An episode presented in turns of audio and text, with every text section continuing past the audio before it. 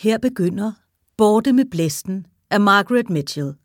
Oversat af Erik Frejesleben. Indlæst af Camilla Kvistgaard Dyssel for Viatone i 2020. Første del. Første kapitel. Scarlett O'Hara var ingen skønhed, men det var noget mænd sjældent gjorde sig klart, når de, som tvillingebrødrene Tarleton, lå under for hendes charme.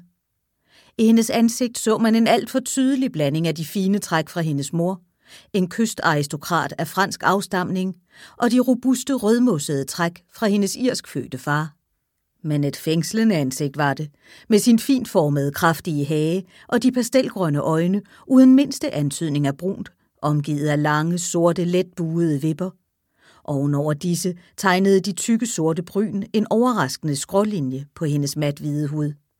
Denne hud, som altså er så eftertragtet af sydstaternes kvinder, og som de skærmer omhyggeligt mod Georgias brændende sol ved hjælp af store hatte og slør. Som hun på denne strålende april eftermiddag i året 1861 sammen med Stuart og Brent Tarleton sad i den kølige skygge på verandaen uden for Tara, hendes fars plantageejendom, var Scarlett et henrivende syn.